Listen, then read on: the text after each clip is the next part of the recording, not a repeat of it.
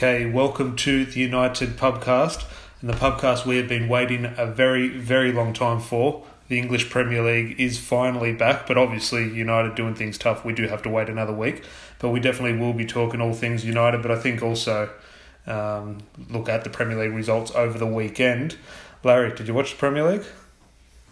Yeah, mate. Um, happy to catch a little bit of it. Uh, I have to say, the Leeds Liverpool game was brilliant to watch. Like, I mean, if you're a neutral, that was a fantastic game.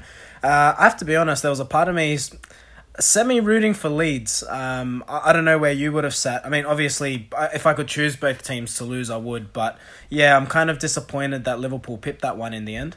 Well, with that Liverpool Leeds game, do you remember last year when penalties didn't count when Bruno scored penalties, but suddenly Salah scored a hat trick and two penalties, and he's um, well and truly deserving his place on the Golden Boot race. Yeah, it's amazing that, but as you know, different rules for Manchester United. Um, but that's what happens when you're the biggest club in the world. Everyone's just obsessed with you. Well, look, the Leeds Liverpool game, yeah, as as a neutral, which we definitely don't, we're definitely both not a neutral in that. We both hate both teams, but it obviously was a fascinating game. I think it was three all at um, maybe early in the second half or even half time it was three all, and then obviously a late winner. It, it was a very dramatic game. But obviously, the nine thirty kickoff on a Saturday night here in Sydney was Arsenal Fulham. What do you think of that? I didn't think Arsenal look Arsenal deserved winners, but they were against a championship team pretty much, and I thought they weren't really anything special. But they walked away with a three 0 win, and suddenly Arsenal fans believe they are going to win the treble. I mean, that's typical Arsenal, isn't it? I mean, I didn't watch Arsenal fan TV because I only watch when they lose. Uh, however, Look, I did think they did play well, but again, you have to take it all into context. Um, it is the first game of the season, and I did say when we did our preview last uh, last week, uh, I expect Arsenal to actually start fast, but I think once their depth is challenged, uh, they will eventually fall off like they always do. Now, before we move on to Man United matters, it would be rude not to mention the ex Man United manager and his fine form to start the season, Jose Mourinho starts the season. I think it's the first time he's ever lost an opening day game. I think they said, or maybe a, a home game on opening day. Um, did you see that result when you woke up this morning? Yeah, I mean, look, it is the new Jose. Um, however, it's not the new Jose that he's been portraying. It's a Jose of mediocrity, and you can't help but wonder how much did Rui Faria have to play in terms of his success? Because Faria was with him, you have to remember, for about, what was it, 15, 20 years? That's a long time for someone to be your partner in crime and all of a sudden he's gone.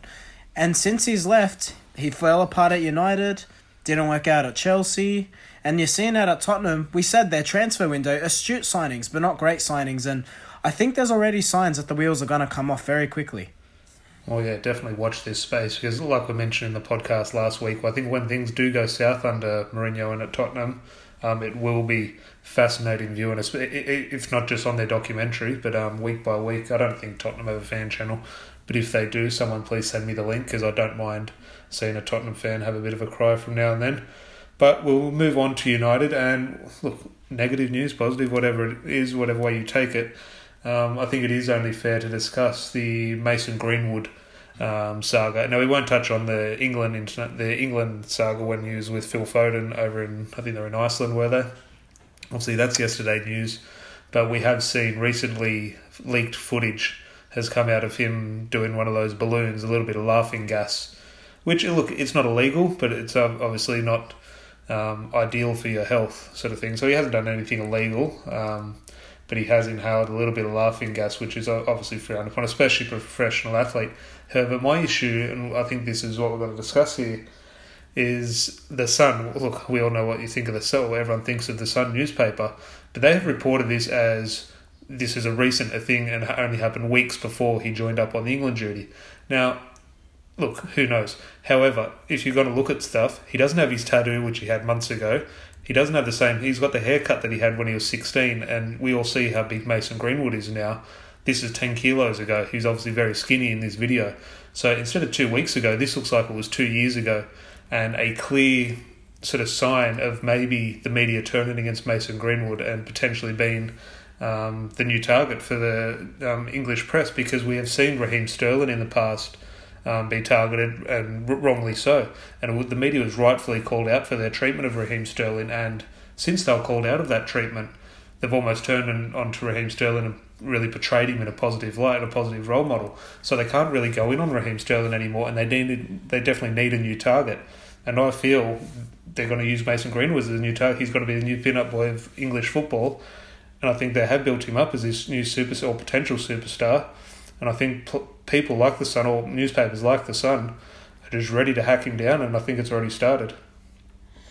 Yeah, I mean, this is a concern um, with English press in general. They have this obsession with burning out their own players and turning on their own players, and it's really unfortunate. I mean, you can. This goes back in terms of uh, my childhood and what I've seen. Uh, David Beckham, after I think it was '98, uh, the Euros. Um, he was he was sorry sorry World Cup yeah um, he was treated awfully um, and I remember there was there was images of um, they like hung dolls or uh, imitations of him, and they were burning it, and it was all over the press. And um, but the what I do find in terms of a positive, and um, is that it's just a sign that United are back, because Tom. What, what's Manchester United renowned for, and what of us as fans? What have we always reveled in? It, it's that hatred towards us.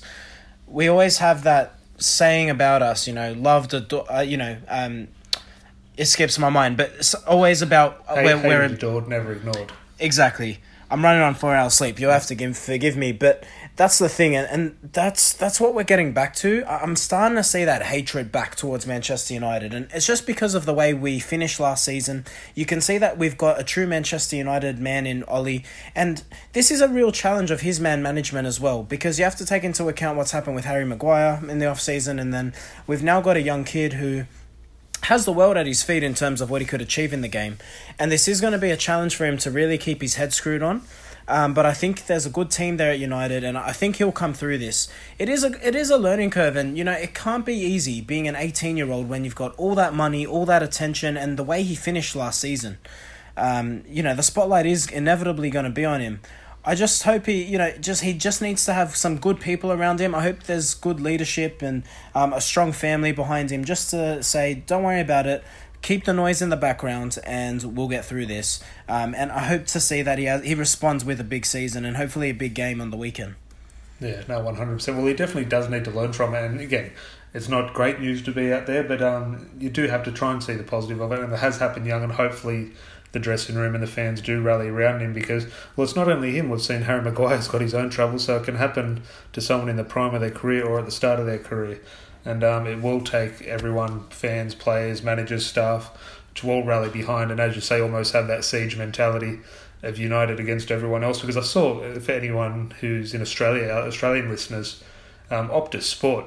Oh my God! I know they under. I know half the staff at Optus like Liverpool, but now they've jumped on the Leeds bandwagon, and everything on Optus Sport is pro Liverpool and pro Leeds. So um, yeah, the hatred of United um, is definitely coming back, which is a good thing. I think while it is frustrating at times, I think we do have to try and steal the positives from it. But before we get on to the football, I don't think this is positives. I think we mentioned the word transfers, and the initial thought is negative. Um, Thiago, Sancho, and Regulon are the three names I think we'll discuss. Well, Sancho, I don't think there's much to discuss. Same old story. The situation is if United pay the price, United will get him. At the moment, it doesn't look like United are going to pay the price. But just the latest you've heard on Thiago, it looks like he's pretty much got a 50 50 choice of who he wants to join, Liverpool or United. Yeah, I mean, the reports coming out in the last few hours has been uh, Uli Hoeneß, who was Bayern Munich's former president. And um, he's saying that um, he expects, well, he's saying Thiago has an agreement with Manchester United. Now, he obviously would have an ear um, at Bayern Munich and in terms of what happens in the boardroom. And look, I, am always skeptical when I see these sorts of things. I think um, the ex Real Madrid uh, president, um, I don't know his first name, Calderon. Um, he, there was a few. He's made a few comments about United and Bale in the past, and so you have to always take it with a pinch of salt. Um, but look, Tom, you have to say the prospect of a Thiago Pogba Bruno midfield, and then you throw Van der Beek in there in terms of depth, and then you have to remember we've got McTominay and Fred behind them. One Mata almost feels like a forgotten man. That is a the prospect. Of, I'd I'd definitely say that could be the best midfield in the league, and in fact, it could be one of the best midfields in Europe. Um, I just really think if we if United can get Thiago, we might lose something defensively, but the the potential for the football we could play, it would be frightening. And then when you consider what's in front of them, goodness me. I mean, if you can if you can get that deal done, um, you know, we'll, we'll talk about Sancho, but oh mate, like it, it's eye watering prospects. It really is. Well, definitely e- echo your thoughts um, completely there in regards to Thiago, and I don't need to add anything more because he's obviously a player I rate really highly. However, again, I do think he will end up at Liverpool. But the, the question I'll throw to you here okay, the, the football at 100%, fantastic, would welcome with open arms, spend the money, bring him in. However, the, the reports I'm reading are that he's whether the bid goes in from Liverpool United, who knows how much um, each team bids but it looks like he's in definitely in discussion with both teams, and from whatever report he has agreed with United and also agreed with Liverpool. We both agree that the player is fantastic. However, is there a part of you that says, well, is that the, not the type of personality, but if a player is close to joining Liverpool and would then choose United, maybe because there is a better pay package on offer or a better deal in that aspect, do you think that's the type of personality we should be bringing in? Someone who wants to come to United, but is more than happy to jump ship and go to Liverpool. Do you think that's someone as great as he is that you would welcome, or do you just see the footballer? Because we've seen great players come in before and not have their sort of heart one hundred percent committed to United.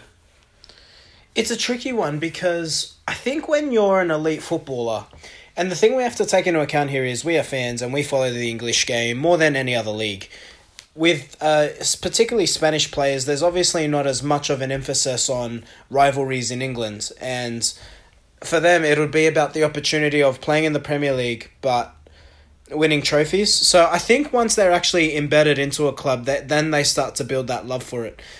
You know, Ole Gunnar Solskjaer, he was actually a Liverpool fan. Yeah. But he comes to Manchester United, and he, look at him now. He's, he's the manager. He loves Manchester United. And I remember when he was the manager of um, Cardiff. Um, he got a, a question about Liverpool's title prospects, and he, he couldn't care less. So it just shows that once you're embedded into a club, um, obviously you can be almost um, marinated in the heritage. Um, so I wouldn't be too concerned. I, from Thiago's point of view, he's 29, so he is approaching, still in his peak, but approaching the back end of his career. I can understand wanting to make the right fit. You want it all to fall into place for you. You don't want to go anywhere with any regrets. So I honestly have nothing against the player. And, you know, you have to say his agent's probably doing the right thing if we're looking at this from a neutral perspective, but I have no concern. And in fact, if you actually look at it from the prospect of the player, I know you're saying you expect him to go to Liverpool. You'd think United's style would actually complement his game a lot better. So um, I'm hopeful.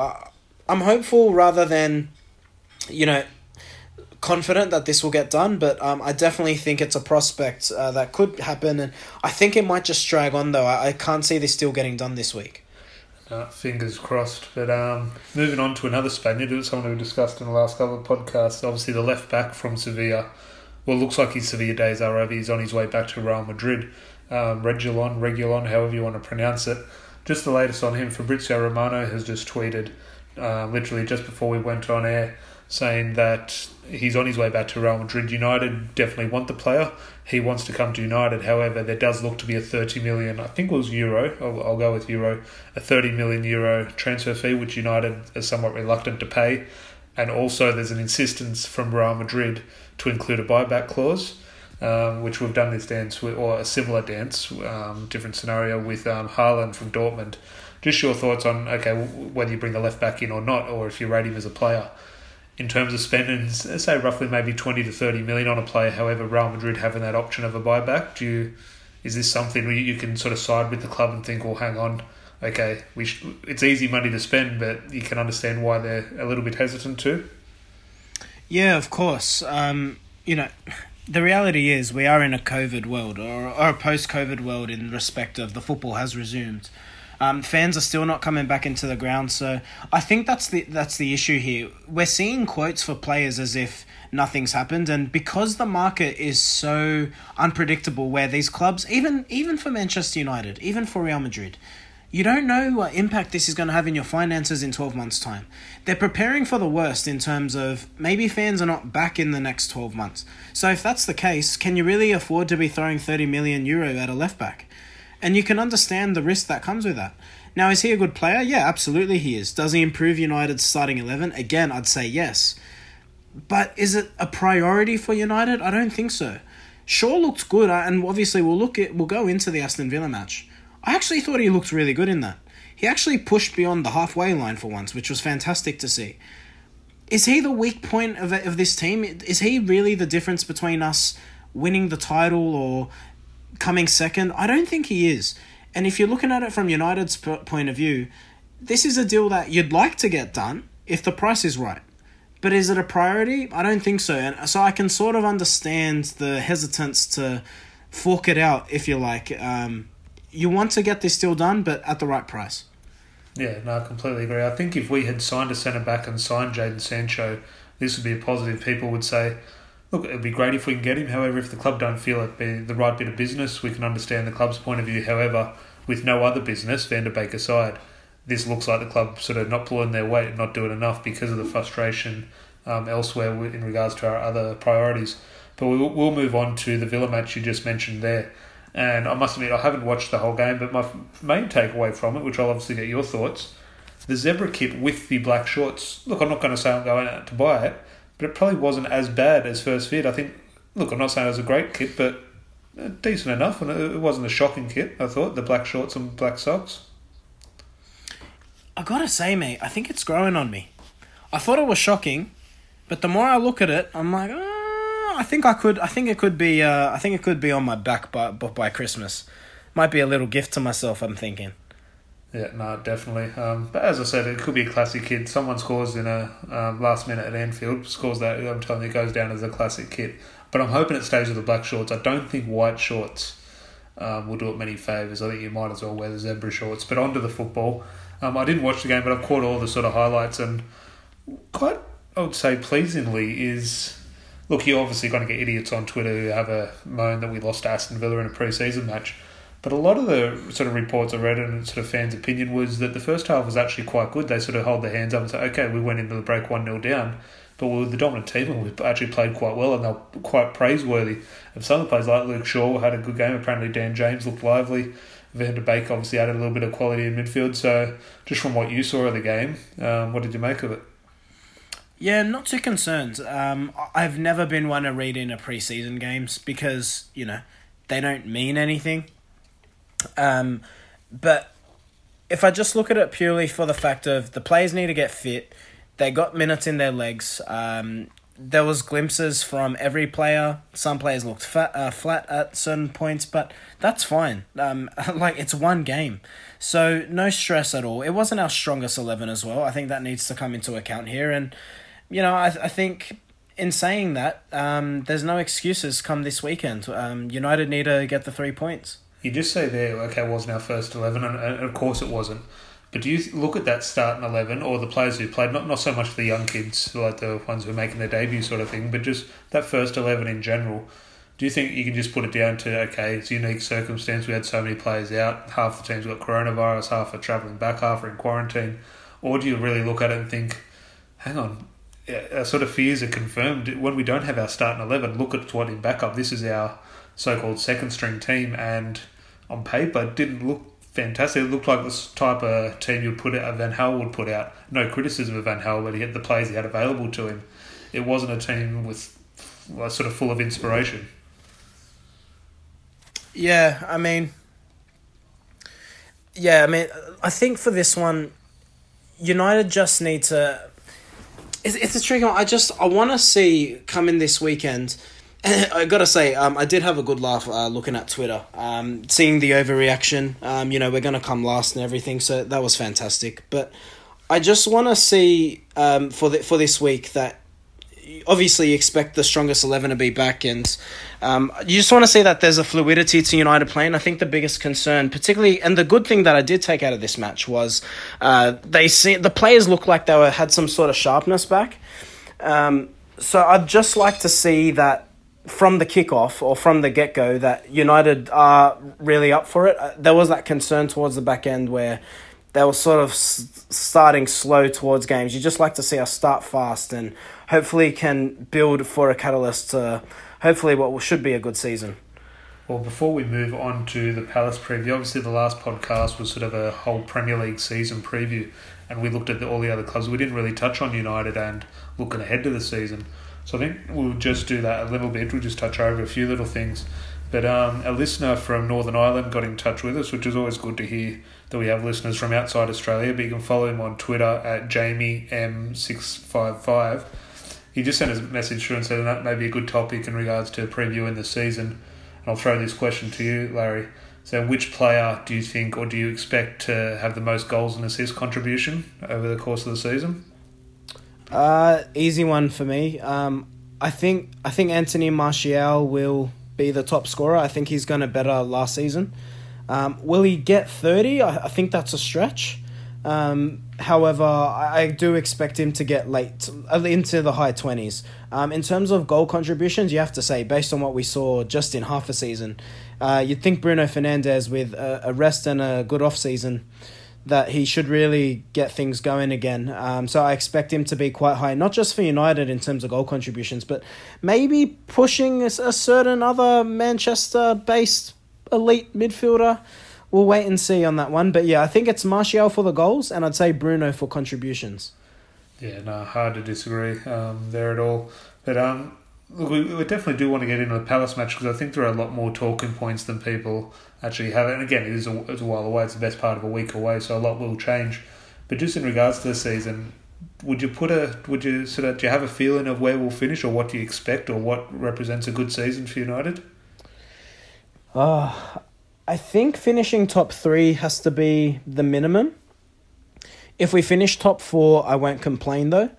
The thing is, it's too simple to say you have to keep building. What does that even mean, right? Like, if United finish fourth, but I can see that the football's improving and we're getting more consistent and we're in the top four for longer periods of the season, that to me shows that United are being more consistent, and to me, that is an improvement. Where else I'd like to see an improvement is instead of getting to a semi final, let's try and get to a final this year. Let's try and win a trophy. If we don't win the trophy, that's all right. But that's what I want to see in terms of what I consider progress and what I consider a successful season in terms of we just need to build on what we did last season. Of course, I want us to win every trophy. I want us to win the league. But you have to look at, based on the squad we have and based on this build that United are doing, if United finish top, I'd like to see if we can finish in the top four, but be in the top four for a longer period in the season, I'd say that that's success. I'd say a, step further than that. If we can finish third, even seconds, I think that's definitely achievable. And I'd really like to see us do that. Um, if I had to say where do we finish, I actually think we can finish second, Tom. I, I really do. I, I can just see Liverpool dipping off. Well, just on that, just as you mentioned that, I'm just scrolling through the Facebook account on the United Pubcast Facebook account, and George, who's been on the podcast before, has um, put a comment saying his bold prediction for this season is that we finish above Liverpool on the table. And again, I'm not reading anything into, and I'm telling you, George, that is putting his marbles on the table, which you've just done yourself, Larry. But I think when you see that, when you see, I wouldn't say the deficiencies in the team, because obviously they're a fantastic team. They've won the league, fair play to them, and they're top of the table at the moment. Well, in terms of points after a game, I think when you look at United on paper, and of course football's played on grass, not on paper, but if you can add a centre back to United to sort of complement Harry Maguire and sort of solidify that defence, and then add that X factor in what potential Jadon Sancho would bring, then okay, if our midfield clicks, whether it be a manager or a Thiago and Pogba and Bruno have great seasons, look, I'm not going to sit here and say uh, we'll potentially go on to win the league. If United get off to a good start, and we obviously we've seen United win 13 league titles, you do need luck in every single season. Liverpool had a lot, a lot of luck last season, but the team at the top deserves that luck. I think if we do get a bit of luck, I think if our team clicks, we do have the quality now, or potentially the quality if we bring in those one or two much needed areas you just say if we we could potentially finish above Liverpool. Well, I'm telling you, if we finish above Liverpool, we have a very good chance of winning the league. And I don't want that to get clipped up and say we're going to go and win the league. But there's almost that thinking that, geez, if you do bring in that Jadon Sancho, Harry Maguire does get a sort of solid defender next to him. Why can't we? Uh, I mean, look, I don't think it's impossible. I think United showed last season that they can beat anyone on their day. I think for me, the concern is there's still a lack of depth, particularly in the attacking area. I'm not confident that should Martial go down, for example, I don't think we have the quality to really cover him. The other concern is defensively, and we saw this last season. Like while our defensive record was quite good, in those clutch moments, there was just a shakiness about Lindelof and Maguire. Um, and I just think without that solid centre half partnership, I can't confidently say that United can win the league with that. In saying that, Pep Guardiola's won the title with questionable defence. However, their attack is elite. Um, and while I think United's attack is quite good and the prospect of the midfield, and like we've touched on earlier, should they we say get a Thiago, it does help those prospects. But I don't know. I just like I said, I just think if Martial particularly goes down, I'm quite concerned about how we can sort of accommodate that. Um, just because I like Ighalo, but he's obviously not prolific, and there just isn't a ready-made replacement to sort of come into that spot. Yeah, no, again, I think especially that centre forward issue is a potential, especially with Ighalo leaving in January. I think he leaves in January. Yeah. But um, just on that, yeah, again, for me, it'll always be a trophy. If you win a trophy, it's a successful season. However, you can't win a trophy and then finish, you can't win the League Cup and finish 15th. That's obviously a disaster. So um, you do need to apply a bit of context. But for me, I think, it, look, obviously winning a trophy, however, in regards to the league, just to be comfortable in, in the top four, it's for the top four not to be an issue. It's 10 games to go and no one's discussing it. It's 10, 10 games to go and we've just accepted, yep, we're playing Champions League football next season. That's the sort of position I want to see United in. And I think if we are in that position, we are talking about good football. We are talking about progressing under Solskjaer. So that is definitely what I want. Uh, just a comfortable top four finish, not a spot on, not, not a last day hoping results bounce our way. But yep. um, yeah, we def- definitely can discuss this um, after a couple of games, and we'll get a far clearer picture. Um, in regards to not just us, but obviously how the other teams are shaping up after their transfer windows close as well. But we will move on to finally our first preview of the season. Now, you actually brought it up a couple of weeks ago. It seemed every second podcast we were doing was David De Gea versus Dean Henderson. And you brought up the possibility that both players could be at the club, and I scoffed at it and said, nah, it just makes no sense, which I still agree, it makes no sense. However, here we are, first game of the season, both are at the club. And Dean Henderson obviously played in the game against Aston Villa. And I think it's a discussion a lot of people have forgotten about is that's the first selection headache of the season for Solskjaer, De Gea or Henderson. And look, while I think it will be De Gea, Henderson's played the last game. He's fit. He's played well. Um, by all accounts, he didn't have much to do, but didn't do anything to lose his place, albeit a pre-season friendly. Um, if you're only going to Solskjaer, one, what do you do? And if you're Larry Taylor, what do you expect Solskjaer to do? I'll start with me because I'm not as important. Um, I expect De Gea. Um, if I'm Ole, I'm choosing David De Gea. You can't pay. I, I know. I know this sounds stupid. I, like I get it. I get it. But you can't pay a goalkeeper what we're paying a goalkeeper, and make him your second choice.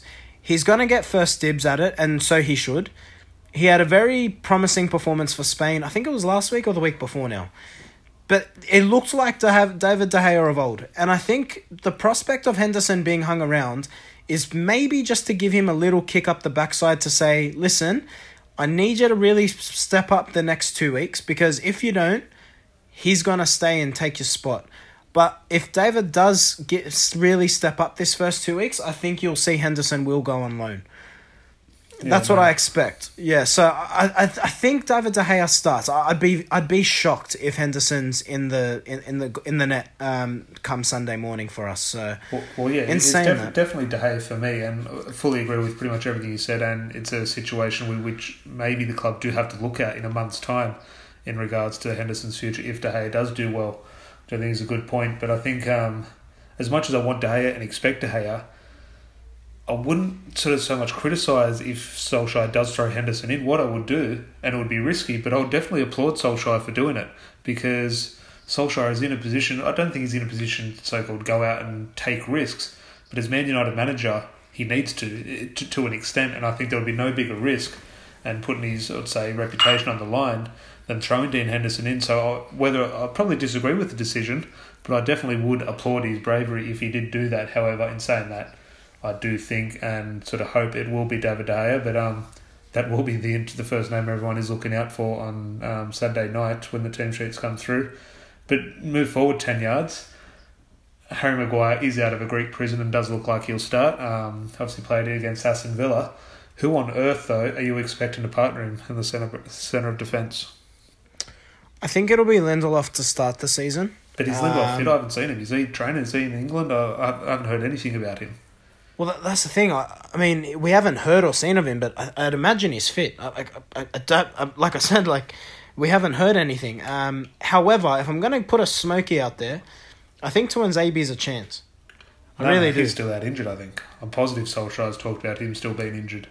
Surely not.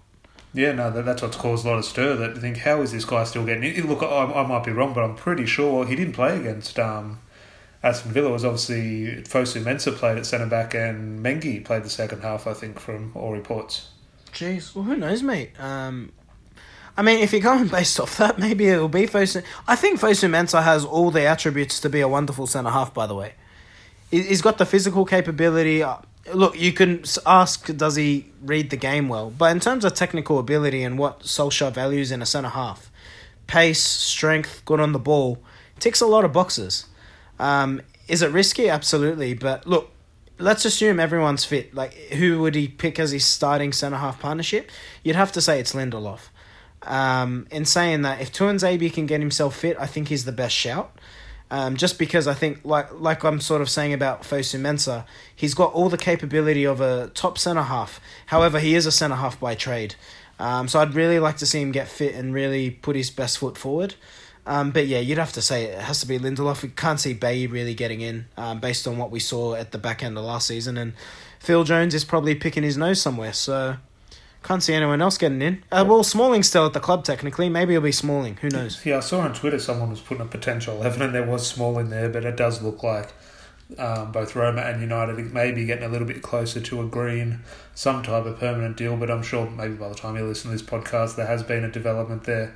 But in regards to discussing names and not quite sure who's fit, who's available to play, we are recording this preview quite early. Obviously, the game is Saturday. This has been recorded on Monday night.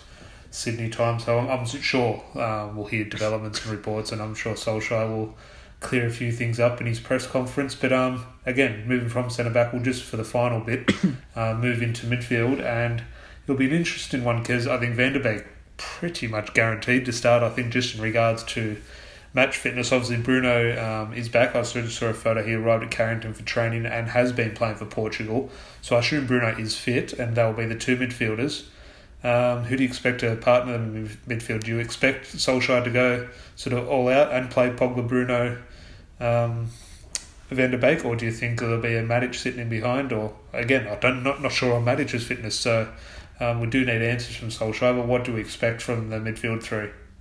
Yeah, I mean the press conference should be interesting. Um, on the assumption that Matic is fit, I'm gonna say it's Matic, Pogba, Bruno.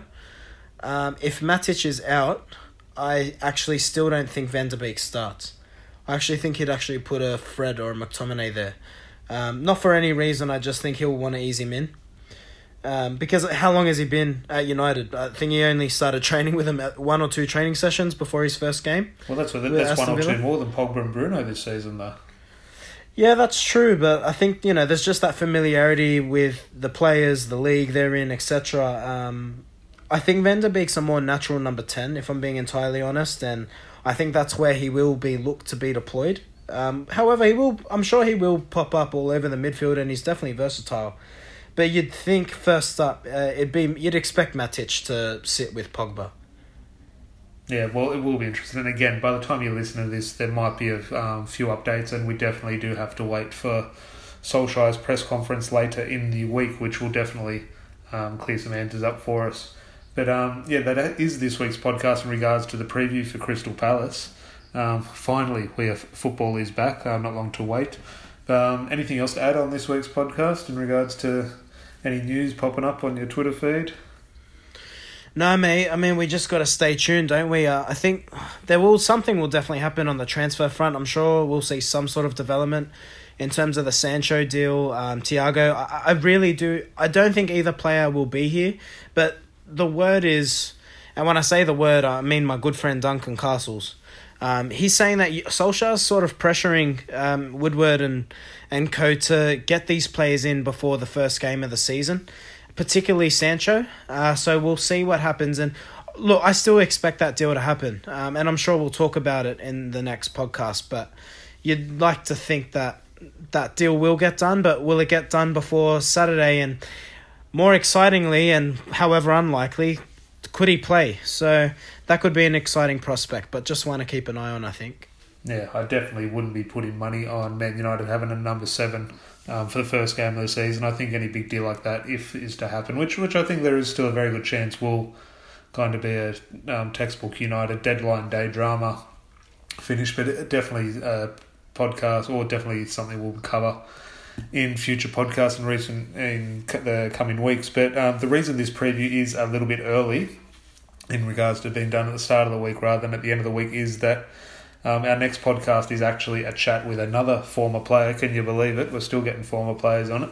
Unbelievable. And again, a Man United player who has more Premier League titles than Steven Gerrard, and that'll be the first question we ask him. Obviously, almost cult hero at United, Luke Chadwick. Um, Chadwick won, Gerrard nil. Is probably the first question I will bring to him, but um, he will join us on the podcast, and I think he's got an interesting story because he's talking about he's came out in recent weeks talking about sort of bullying and how he dealt with bullying um, coming through as a youth player into the first team. So I think he um, has a really interesting story. So looking forward to chatting to him, and um, that'll be up maybe Wednesday or Thursday. And then I think we'll be back same time next week in regards to hopefully um, reviewing the match against um, Crystal Palace in a positive mood and hopefully discussing a win um, next Sunday or Monday Sydney time. But yeah, if you're holding your phone, like we say every week, if you can, please like the podcast or share the podcast, whatever your app allows. It um, does make us feel very special, so we do appreciate that and that you're following on all the social medias. We're on Facebook, Instagram, and Twitter. Um, the interaction on all those three accounts is very good at the moment, so we appreciate that. And um, yeah, it's good. It's we're sort of very grateful that every all our listeners have stuck with us over. I know last season did return, but it's still kind of a, a weird sort of setting. But football is finally back. Okay, no fans in there, but it kind of does feel that football is back now. it's back returns this weekend, so um, good to have you back, Larry. And um, we'll have to we've got to find a pub soon enough, surely. Oh, absolutely, mate. Yeah, I'm definitely keen. So let's get out there next week. And I haven't had a steak in so long. I, am starting to feel like a vegetarian, and I, I, I become a very cranky man if that happens. So yeah, please no, let's get out and get no, a steak. No room for vegetarians on this podcast at the pub. Definitely not. But, not at um, yeah, hopefully you enjoy the next podcast with Luke Chadwick. And again, next week we'll be discussing, um, obviously, Larry's mate Martial scoring a hat trick, 3 0. And we oh, can. Ma- bring it on, mate. How good's that? I can't wait. No, beautiful. And we'll chat to everyone then. Uh, have a good one. Bye. Bye.